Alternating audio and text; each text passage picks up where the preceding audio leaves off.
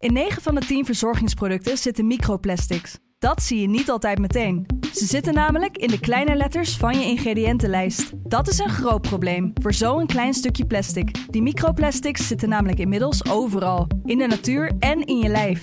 Gelukkig zijn er ook merken die gewoon microplastic vrij zijn. Want dat het anders kan, dat weten we bij Beleda, Lekker Company, Marcel's Green Soap, Naïef, Smaal en Witlof wel. Dus check de kleine letters. Die hebben de grootste impact. Dit is een podcast van de Telegraaf. Ja, het is zo'n goedkope verkiezingsstunt dat je hem ook niet serieus kan nemen. Het gaat het nooit halen. GroenLinks ook met de verkiezingscampagne altijd. Ja, we willen het recht op gratis kraanwater op het terras of zo. Ja, een goed idee, vindt iedereen. Weet je, waar gaat het eigenlijk over? Afhameren met Wouter de Winter. Politiek commentator Wouter de Winter. Ja, we gaan het zo meteen hebben over eh, 10.000 euro. Wat zou jij ermee doen als je 18 zou zijn en je zou dat zomaar eh, krijgen? Ja, Eh, het idee van Jesse Klaver. Heb je een schot voor de boeg? treurig. Ja, terug. Nee, wat zou je ermee doen? Treurig. Oh, wat ik, oh, wat ik ermee zou doen. Oh, ik dacht dat je wat, wat, schot verboeg over dat plan. Eh, wat, ja, als, als ik 18 zou zijn geweest. Eh, nou ja, op mijn 18e vertrok ik naar de Verenigde Staten. Heb ik een jaar gestudeerd. Dus dat was wel goed terechtgekomen. Ja, Maar ik weet wel dat ik toen ik 18 was eh, ook het heel interessant vond om, om eh, eh, lekker te winkelen en zo. En Ja. op vakantie te gaan. je was er Ik ben niet, Hawaii geweest toen, in, spring break. Het was wel...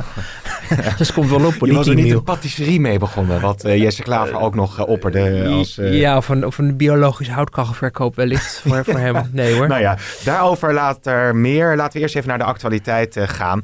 Eh, serieuze zaken natuurlijk, want het zijn eh, spannende dagen als je kijkt naar het eh, aantal oplopende besmettingen. Aanvullende maatregelen zitten er wellicht aan te komen. Dat zei ook minister Hugo de Jonge gisteren in de Tweede Kamer. Dus wat goed is, is om de cijfers goed te blijven volgen.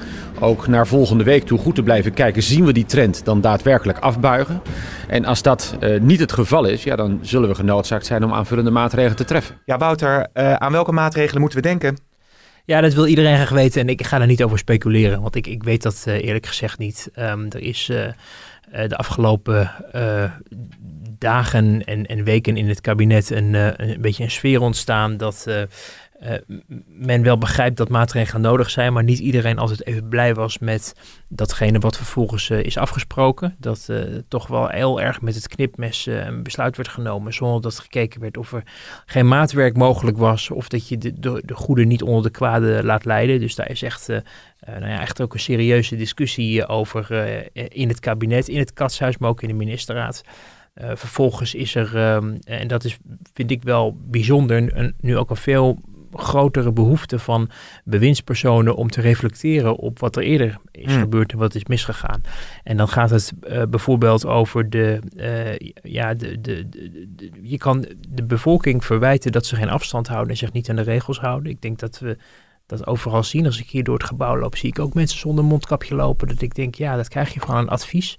En, maar je ziet het ook bij de, bij de, eh, bij de, bij de supermarkt. eh, zelfs in het Tweede Kamergebouw zijn, is er personeel dat gewoon zonder mondkapje rondloopt. Ja. Waarvan ik denk, ja, daar kunnen werkgevers misschien toch, een, een, toch, toch wel een beter voorschrift van maken. Zoals bijvoorbeeld bij de HEMA of, eh, of bij de, eh, eh, wat was de kruidvat geloof ik ook gebeurd. En bepaalde horecazaken. Ehm, maar dat is één kant van het verhaal. De andere kant van het verhaal is dat het kabinet natuurlijk wel zijn zaakjes op orde moet hebben. Dat testen, testen, testen, wat, wat maanden is Credo was, geroepen, ja. ja, is gewoon niet gerealiseerd. En eehm, ja, ik vind dat eh, eh, wel bijzonder dat mensen ook in het kabinet elkaar daar nu ook op aanspreken. Van ja, eh, weet je, je kan de bevolking nu wel straffen, hè, want zo wordt het toch een beetje ervaren, met allerlei beperkingen. Terwijl tegelijkertijd aan de voorkant, ehm, of misschien de achterkant in dit geval, om Ja. ambtelijke termen te spreken, het kabinet zelf ook de zaken niet op orde heeft. Ja, maar ja, wat is het alternatief? Want als het kabinet de zaken niet op orde he- heeft, is het straffen tussen aanhalingstekens van de bevolking een logisch gevolg. Nee, zeker, zeker. Maar het, het, het, het, ehm, eh, er wordt ook wel erkend hoor, dat het soms ook niet anders kan, dat dan maar hard wordt ingegrepen. Eh, maar het besef dat doordringt van luister eens even, wel scherper zijn op wat we zelf ook verkeerd hebben gedaan. Een minister zei tegen mij dat we hadden de zomer anders in moeten richten. Eh, en die zomer is natuurlijk eh, min of meer de vakantie losgebarsten, ook voor het kabinet. De premier ging, ging wel verdiend uh, even ertussenuit. Maar met hem ook alle vicepremiers tegelijkertijd. Ja. dus er ontstond een soort machtsvacuum waarin niemand meer leek op te letten. dat was het gevoel in de samenleving, maar ook in het kabinet. Dat nu wel wordt erkend van we hadden dat op een andere manier moeten aanvliegen. Ik denk dat dat in ieder geval al goed is. En dat dat een extra dimensie geeft aan de beraadslaging in het katshuis voor de komende tijd. Ja. Ik zit zo naar je te luisteren en dan vind ik dat toch opmerkelijk als je naar die zomerperiode kijkt. Mensen gingen natuurlijk op vakantie. Ook uh, is de, uh, deze week duidelijk geworden dat uh, jongeren het met name ook weer terugbrachten van hun vakantieadres. Dat dat een van de redenen is voor het snelle oplopende aantal besmettingen. Ja, hoe kan dat nou eigenlijk? Ik bedoel, toen ik, ik als, van eigen... Ja, Jij hebt je keurig aan de regels gehouden. Nou ja, nee, maar ik zat wel te denken van ja, is het nou wel handig om met mijn gezin naar Griekenland, eh, Italië, Spanje, Portugal, wat dan ook te gaan. Het is natuurlijk toch massaal gebeurd. Ja. De teugels zijn wel helemaal losgelaten. Hebben ze, is, daar, is, is er spijt ja, over? Dat, dat, dat, ik weet niet of de teugels zijn losgelaten. Ik had het idee dat in het buitenland vaak de regels nog veel strenger waren dan in Nederland. Als je in, ik was zelf ook in Frankrijk, als je daar een supermarkt binnenkomt zonder mondkapje, werd je gewoon onmiddellijk gecorrigeerd. Ja, ik bedoel dat en, ze hier ook zijn losgelaten. En, en, je, en je moest je handen ontsmetten. En, en uh, dus, dus het, ik denk niet of het, het feit dat mensen op vakantie zijn geweest per se uh, op die fiets, verkeerd is gegaan. Ik denk dat, dat, men, dat er een algehele stemming in het land heerste, die vond ik wel onder, onderscheidend was vergeleken met andere landen, waarin mm waarin uh, mensen dachten dat het een beetje voorbij was. Maar goed, we kunnen daar nog eeuwig over ja. op blijven reflecteren. Uh, het feit is natuurlijk dat uh, het kabinet nu voor nieuwe opgaven staat, omdat het aantal besmettingen oploopt. Wat wel interessant is en wat Hugo de Jonge ook aangeeft, is dat ze heel close kijken naar die cijfers hè, en de ontwikkeling van die cijfers. En dat, dat gaat veel verder dan even denken van, oh, het aantal besmettingen is x en daarom gaan we nu dit doen. Nee, er wordt heel erg gekeken naar die R-factor. En die R-factor gaat over het, de mate waarin een besmet iemand een ander kan besmetten. Op, een, op een gegeven moment moet je, en dat wil het kabinet natuurlijk, dat soort mensen isoleren, uit de samenleving halen, thuisisolatie, uh, afsluiten van het normale leven, van aan de supermarkt gaan of naar je werk. Als je dat onder controle krijgt, dan zal op een gegeven moment dat, het aantal besmettingen ook uh, dalen. En het is dus, het gaat, begrijp ik ook van ministers veel verder. Die, die liggen niet wakker van of er nou vier of vijfduizend besmettingen zijn. Dat is natuurlijk niet fijn om te horen. Maar het gaat vooral op dat R-getal. En dat leek de afgelopen dagen juist wel weer iets te okay. stabiliseren en iets te dalen. Nog niet genoeg, dus misschien is er nog iets extra's nodig. Maar er was daar wel een effect van te zien, zo leek het. En dat is iets waar het kabinet uh, wel heel nadrukkelijk naar kijkt. En dat staat gek genoeg een beetje los van de beleving van veel mensen, die vooral kijken naar het, het, ja, het macrogetal van de ja. besmettingen. En, uh, maar als je bijvoorbeeld kijkt naar de mate waarin die, die, die grote golf aan besmettingen zich doorvertaalt in de ziekenhuis- en IC-capaciteit, dan zie je wel dat er uh, een, vertragend, hè, een vertraagd effect is, maar dat er ook in het kabinet wel op wordt gewezen van het lijkt wel alsof het, de grote hoeveelheid besmettingen niet automatisch met dezelfde heftigheid de IC nee, overspoelt. Dan gaat het met name over IC-opnames, want uh, Ernst Kuipers ook, die zei nog, hè, de, de, de voorzitter van het uh, Landelijk Netwerk Acute Zorg, dat de reguliere zorg nu al uh, wordt afgeschaald. Ja. De, dus je zit al wel in een situatie dat artsen gaan ja, bepaalde reguliere behandelingen moeten schrappen om uh, coronapatiënten ja. te kunnen behandelen. En laten we wel wezen, er is geloof maandelijks door uh, Hugo de Jonge in het voorjaar gezegd dat dat uh, kost wat kost voorkomen moest worden. Uh, bleek misschien iets te optimistisch uh, en te veel bravoure gedacht. Uh, ik denk ook wel dat, en dat is wel iets, is misschien niet populair om te zeggen, maar dat moeten we ook wel een beetje in ons achterhoofd houden als we al die mensen die verantwoordelijk zijn voor hun eigen winkel, of het nou de GGD is, of de ziekenhuiscapaciteitverdeler, of de IC-man die dat allemaal in de gaten Mhm. houdt, dat iedereen natuurlijk vooral ook bezig is om voor de eigen organisatie ook het beste proberen te bereiken. En ik, meneer Kuipers wil natuurlijk zo min mogelijk mensen hoeven te verdelen over het land. Dat het wellicht nu gaat gebeuren. En we moeten die signalen ook serieus nemen, is één ding. Uh, maar het, het, plaatje is soms ook wel wat groter. Dezelfde meneer Kuipers heeft, zat ik zelf bij, een paar weken geleden bij Jinek nog geroepen, dat er vooral veel ja. geëxperimenteerd moest worden met grotere groepen in, in het land.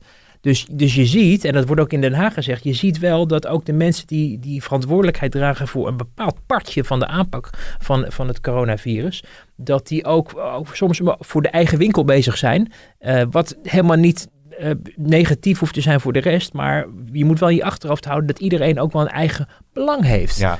En dat het kabinet al die cijfers en al die afwegingen bij elkaar moet brengen. En vervolgens een, een afweging moet maken van wat weegt nu het zwaarst. En is het inderdaad zo rampzalig als je soms denkt. Ja, precies. Ja, eh, persoonlijke noot. Ik zat gisteren ook met mijn broer te eten. Die is dan arts. En die zei ook wel in Den Haag dat er dus wel een situatie is dat artsen al met elkaar in overleg zijn van oh jee, die tweede golf komt eraf en hoe, op ons af en hoe moeten we dat vormgeven. Dus het, het speelt wel echt Tuurlijk. in ziekenhuizen. Maar dat speelt toch bij iedereen. Wij zijn toch Ja. ook allemaal. Ik ben ook aan het nadenken van. Oh, ik had mijn, mijn, mijn, mijn eh, dierbare oudere familieleden ehm, al, al een half jaar geleden een knuffel willen geven. En Mm. dat kan ik misschien nog een half Mm. jaar niet doen. Mm.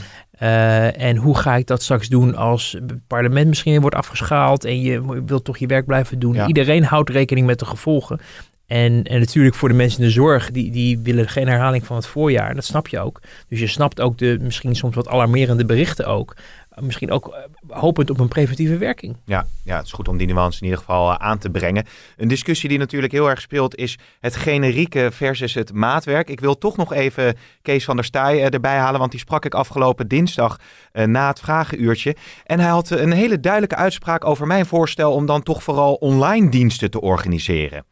Gij zult en gij moet uh, per se online diensten volgen. Er zijn ook mensen die zeggen: Ik ben mijn baan al kwijtgeraakt. Ik kan bij niemand meer terecht. Laat me alsjeblieft ook nog naar die kerk gaan. Ik, ik was daar wel over verbaasd. Tuurlijk moeten Segers en Van der Staaij hun achterban bedienen. Uh, maar Grapperhaus die spreekt dan uh, met uh, ja, de koepel hè, van, uh, van, van dat soort instellingen. Nou, dan komt hij eruit, we gaan dat met 30 man doen en we gaan niet zingen.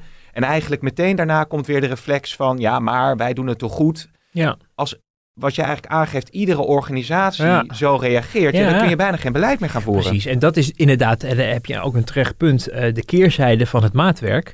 Uh, en dat, dat zijn ook wel weer mensen in het kabinet die dat zeggen. Dus het geeft ook maar aan dat niet iedereen unisono hetzelfde vindt in zo'n kabinet.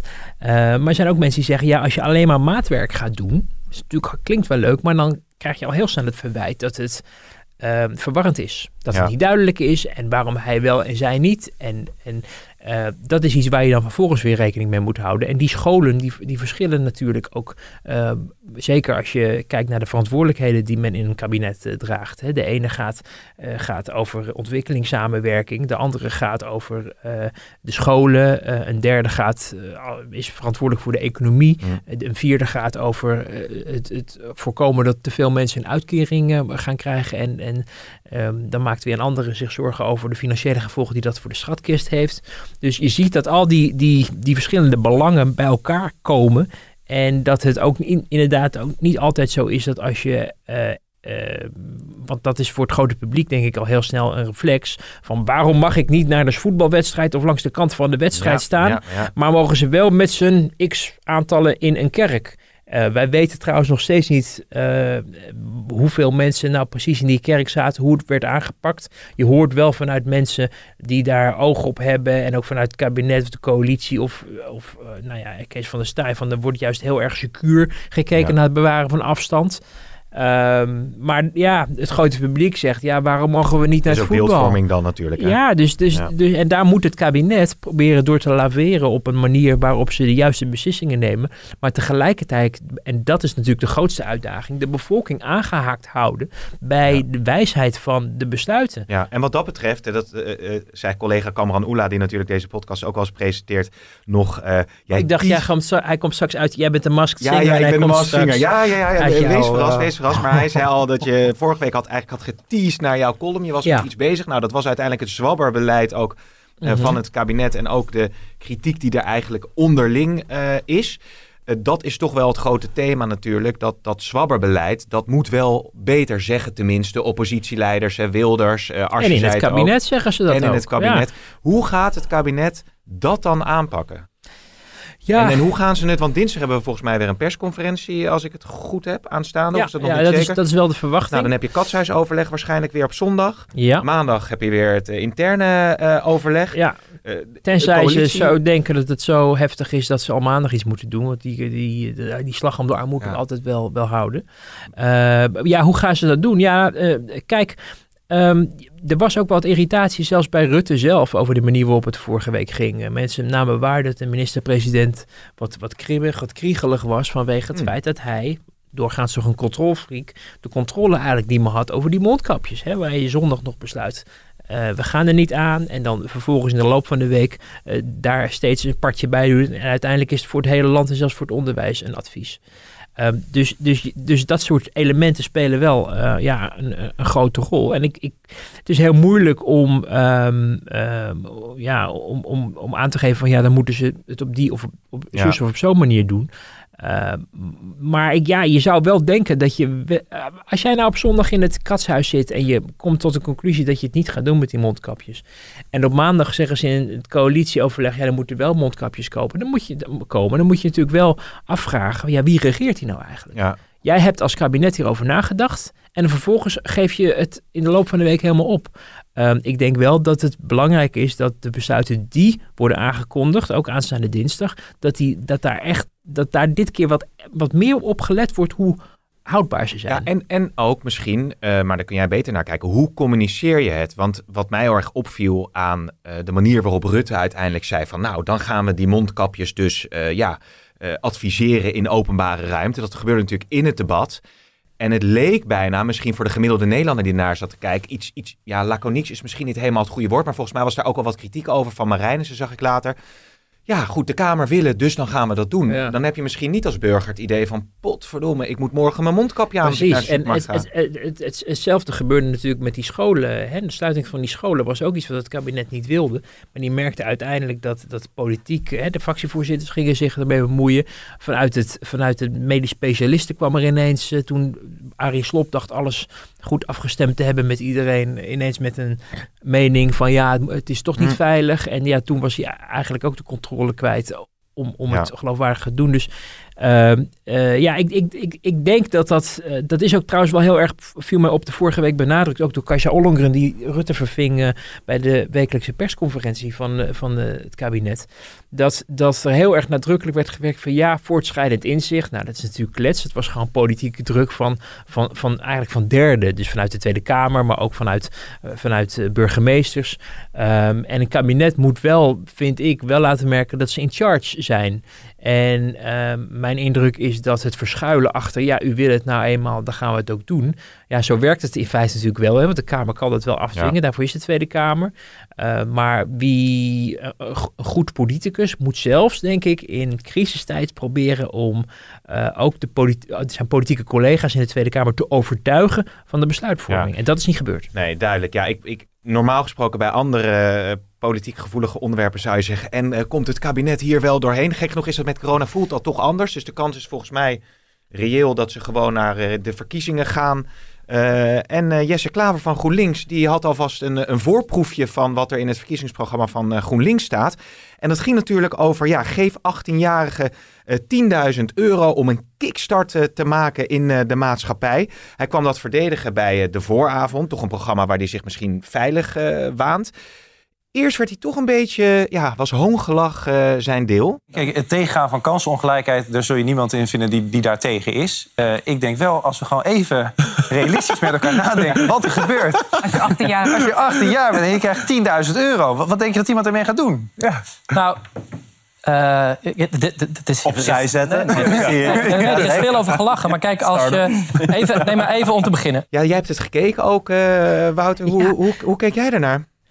Nou, ik, zoals ik net al teasde, of het schort voor de boeg voor jou, uh, ik, vond, ik vond het eigenlijk heel treurig. Om allerlei redenen. Het, was, het, was, het is natuurlijk, als je het even helemaal afpelt, uh, dit is uh, schadeherstel. Hè? Het was GroenLinks, dat onder de, zag ik de terrasverwarmers in de tuin van iemand of zo, aan de wieg stond samen met, met PvdA en, oh, terrasverwarmers, en Ja, ja terras, die dook ineens op. En dat, dat, dat nou ja, dat, ja, dat had die meneer Duisenberg, die toen VVD-Kamerlid was, Samen met Jesse Klaver uh, en, en de PvdA uh, uh, en D66 natuurlijk ja, dat, dat leestelsel in elkaar getimmerd.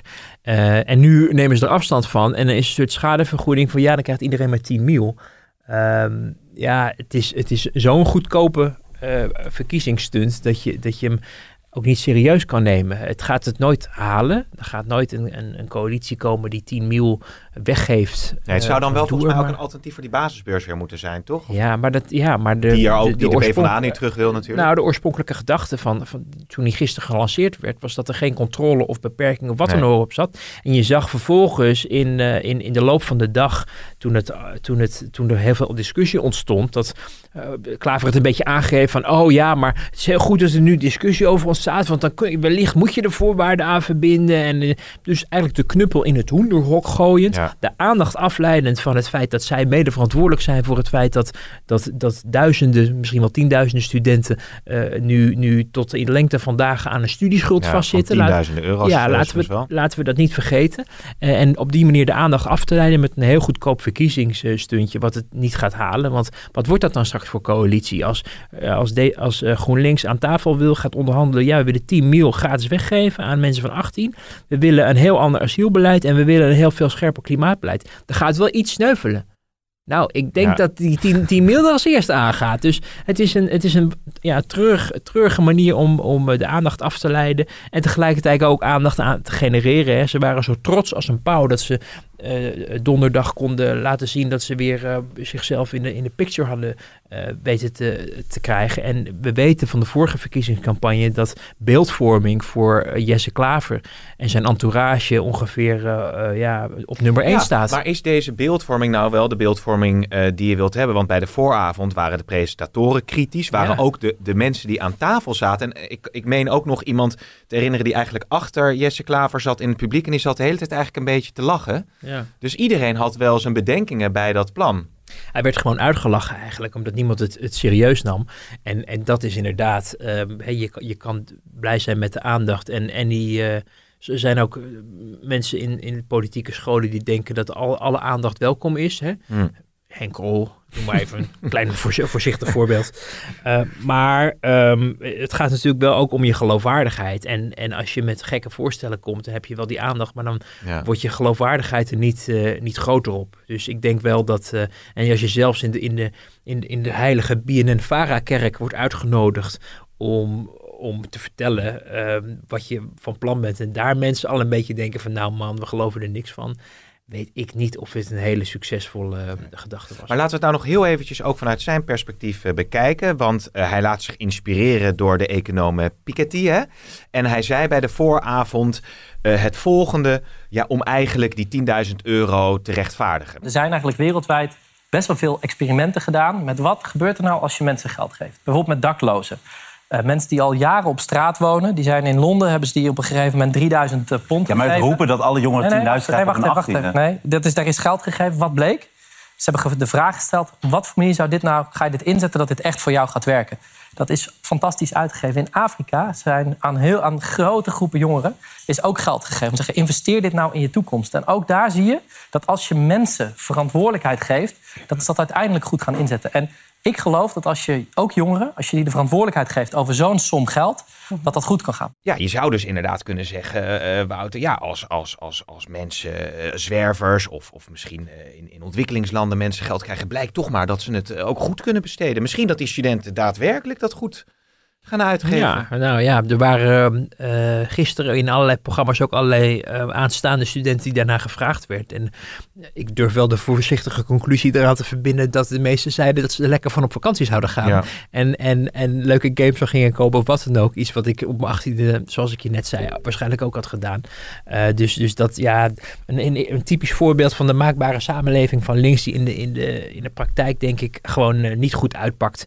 Ehm, dus, dus ja, ik, eh, ik, ik, ik vraag me trouwens ook af hoe tijdig is zo'n voorstel nu doen. Hè? We, lijken wel te vergeten dat we op in een diepe gezondheidscrisis, maar ook in een diepe economische crisis zijn, waarin Mhm. eh, het, het idee dat, dat er, eh, ik weet niet, enorme looneisen gesteld worden, moeten worden, of dat er massaal geld kan worden uitgegeven vanuit de Ja, Rijksoverheid. toch lijkt dat gek genoeg wel het beeld wat je nu vaak ziet. Omdat die geldkraan wijd open staat, zijn er natuurlijk heel veel kan. sectoren die Ja. zeggen van ja, doe mij dan ook nog maar een miljard ja, nou ja, op een gegeven moment moet dat wel weer worden terugbetaald. En Ja. dan zal je Ja, bij de miljonairs eh, kun je het toch halen. Want wat, wat zijn plan was dan 2% meer belasting voor eh, miljonairs. En ik geloof als je als ouder samen meer dan 100.000 euro eh, verdient, dan kom je er weer als 18-jarige niet voor in aanmerking. Ja. Had ik begrepen. Ja, nou ja, ik, het- is, wij kennen in Nederland niet echt een systeem van het, labelen van geld. Hè. Je verhoogt belastingen, dat gaat in de algemene middelen, dat geld. En vervolgens wordt het weer gedistribueerd. Ja. Dus dat kan je nu wel heel leuk zeggen, maar je kan... eh, ja, Het is niet zo één op één. Nee, en het is, het is, het is vooral, kijk, het, het, het bekt lekker weg. Het is handig ook voor de achterban die zegt, ja, laten we de miljonairs aanpakken. Of dat grote bedrijfsleven. Ehm, ja, dat mag je van GroenLinks verwachten, dat ze met, met dergelijke onderbouwingen komen. Ehm, ja, ik vond, het, ik vond het gewoon een wat, eh, wat verdrietig voorstel, bedoeld om de aandacht af te leiden. Ja. Onbetaalbaar, ontijdig ook en, en eh, ja, onhaalbaar ook, want het gaat gewoon niet gebeuren. Nee. Dus het is, eh, het is net zo, het, GroenLinks ook met de verkiezingscampagne altijd... eh, eh, ja, we willen het recht op, op gratis kraanwater op het terras of zo. Ja, goed idee, vindt iedereen. Weet je, waar gaat het eigenlijk over? Nou ja, god, nee. Maar even te- tot slot nog wat, want we gaan nu natuurlijk wel kijken. In maart zijn er verkiezingen. Dat we de komende tijden gaan dus al die verkiezingsprogramma's. Ja, er zijn er al wat naar buiten gebracht. D66 eh, naar ik mee. Maar dat gaan we natuurlijk nu allemaal krijgen. Wat kunnen we allemaal gaan eh, verwachten? De VVD moet natuurlijk. Die zullen misschien weer voor, voor strengere Nou, gaan pleiten. VVD heeft eh, bij het vorige verkiezingsprogramma, dat was echt, een, was, was echt dat, dat hadden ja, net zo goed niks kunnen opschrijven. Want daar stond, ik heb nog nooit een, in een verkiezingsprogramma zoveel platitudes en, en vrijblijvendheid aan elkaar geregen gezien. Het woord hypotheekrente kwam er ook helemaal niet in voor. Oh, nee, En ja. dat was natuurlijk niet voor niks, want vervolgens werd er nog een extra eh, vermindering aangegeven toen er geformeerd moest eh, worden. Daar hebben we overigens wel eens een, interview over gehad met Klaas Dijkhoff, die wel gaf van ja, toen, je, toen we aan Rutte 1 begonnen, toen hadden we nog allemaal plannen. En, en ideeën van wat, welke kant wilden we op met Mhm. Nederland. En de, de verkiezingsprogramma's die daarna volgden, die waren gewoon eigenlijk een voorschot op eh, de coalitieonderhandelingen. Dus Ja. dat we al, alvast bezig waren over hoe het coalitieakkoord er straks uit moest zien. Zonder dat je de ideologische vergezichten of de, of de piketpalen die de VVD natuurlijk ook... Nou ja, nee, ik noem het piketpalen, eh, want dat waren hè, over streng eh, immigratiebeleid, lagere belastingen, eh, de, de, nou, de, de- natuurlijk ruimte voor de, hypo, de hypotheekrenteaftrek stond als een paal boven water. Die dingen zijn allemaal ingewisseld. Dus je zal zien op basis van een verkiezingsprogramma hoe realistisch de kans is dat, dat men in een kabinet komt. En ik vrees dat er ja, heel erg veel. ehm, eh, het wordt uiteindelijk één grote compromissenbrei.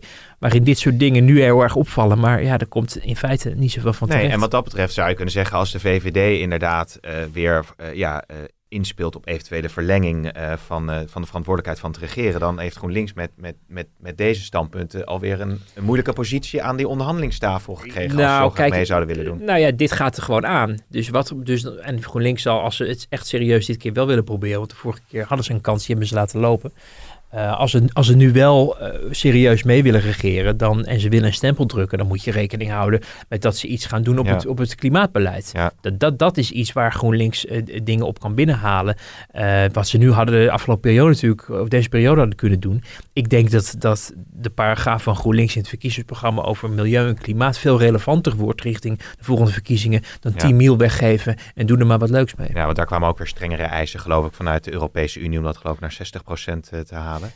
Eh, Wouter, volgens mij zijn wij voor nu klaar. Jij, we moet, jij, moet, klaar? jij moet ook weer eh, druk door. Of wil- Ja. wil je nog iets kwijt? Want eh, ja, ongetwijfeld volgende week weer natuurlijk heel veel te zien eh, en te horen en te Ja. lezen. Ik denk wel dat we, eh, wat ze in het kabinet proberen nu is om toch die structuur van e- eens in de twee weken eh, eh, het, het, het communicatiemoment te kiezen.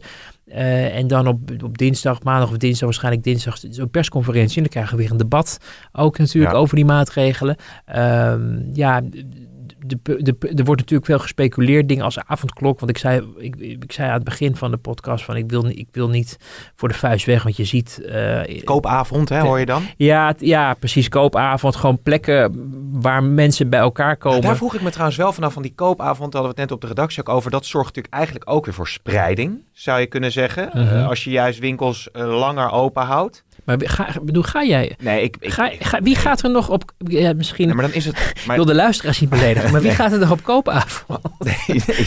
ik bedoel... eh, maar, maar, dat, dat, ja, maar dan kom je weer in dat, in dat, dat, dat maatwerk en dat, dat weer. Dat, ja, Ja, en ik weet, ik denk, je hebt wel denk ik een punt met die spreiding. Hoe, hoe meer ruimte er is om je boodschappen te doen, hoe, hoe minder de noodzaak is om dat... ja, want om elkaar supermarkt op te zoeken. eh, Ja. zei ook eh, de credits voor collega Kamal Oela. Die zei van ja, supermarkten gaan ook langer open om te spreiden, maar ook om bijvoorbeeld momenten te hebben dat je met ouderen kunt gaan. Ja, Ja. ja. Maar misschien is de supermarkt dan weer een uitzondering op de, op de Nou, koopavond. het- Het is, ja, maar het is natuurlijk niet zo dat je denkt, goh, weet je, die supermarkt is van 8 tot 10 open. 8 uur s ochtends tot 10 uur s avonds. We gaan gewoon vier keer naar de supermarkt vandaag. Gewoon Ja. omdat het kan. Ja. Wie doet dat? Niemand. Nee, niet Dus voor ik, lol, nee. ik, maar goed, ik, dat dat is wel een interessante casus. Ook voor het kabinet om, om, om na te denken van ja, eh, wa- wat is nou precies, eh, eh, ja, wat is nou precies het doel, wat we, de ratio achter zo'n maatregel. Ik begreep ook dat het op de koopzondag gaat. Maar dan begin je bijna weer een christelijk gevoel ervan te krijgen. Van, ja, die kerken die moeten met, met minder mensen het doen. Maar ja, als de koopzondag eraan gaat, hebben ze... Ja. Maar dat is misschien veel te cynisch. Ja, nee, maar het is, het, het is iets wat op tafel ligt. Net als die avondklok natuurlijk op tafel eh, lag. Hoewel je daar heel veel eh, ja, negatieve associaties... Hebben ze er een andere naam voor dan? kabinet bij proeft. En, eh, en nou ja, je kan natuurlijk wel, niet zo noemen, maar wel wat dingen doen. Ook in de advisering van ga niet meer de Ja. straat op naar tienen of zo, wat dan ook. Maar het geeft wel aan dat, dat hoe lastig het ook langzamerhand is geworden voor het kabinet om, zonder dat je heel erg hard ingrijpt in bijvoorbeeld het sluiten van hele sectoren, via maatwerk probeert om, om dingen te bereiken. Ehm, ik, ik geef het je te doen. Ik denk de eerste ja, logische eh, ma- maatregel ehm, is toch proberen mensen ervan overtuigen dat ze afstand moeten houden. Ja. En dat als er een advies is om mondkapjes te dragen, dat mensen dat ook serieus nemen en Ja. dat ook gaan doen. Nee, Want dat het is, gebeurt eh, gewoon niet. Dat is duidelijk. Het wordt ongetwijfeld vervolgd. Eh, ik zeg tegen de luisteraars graag tot snel en Wouter, bedankt.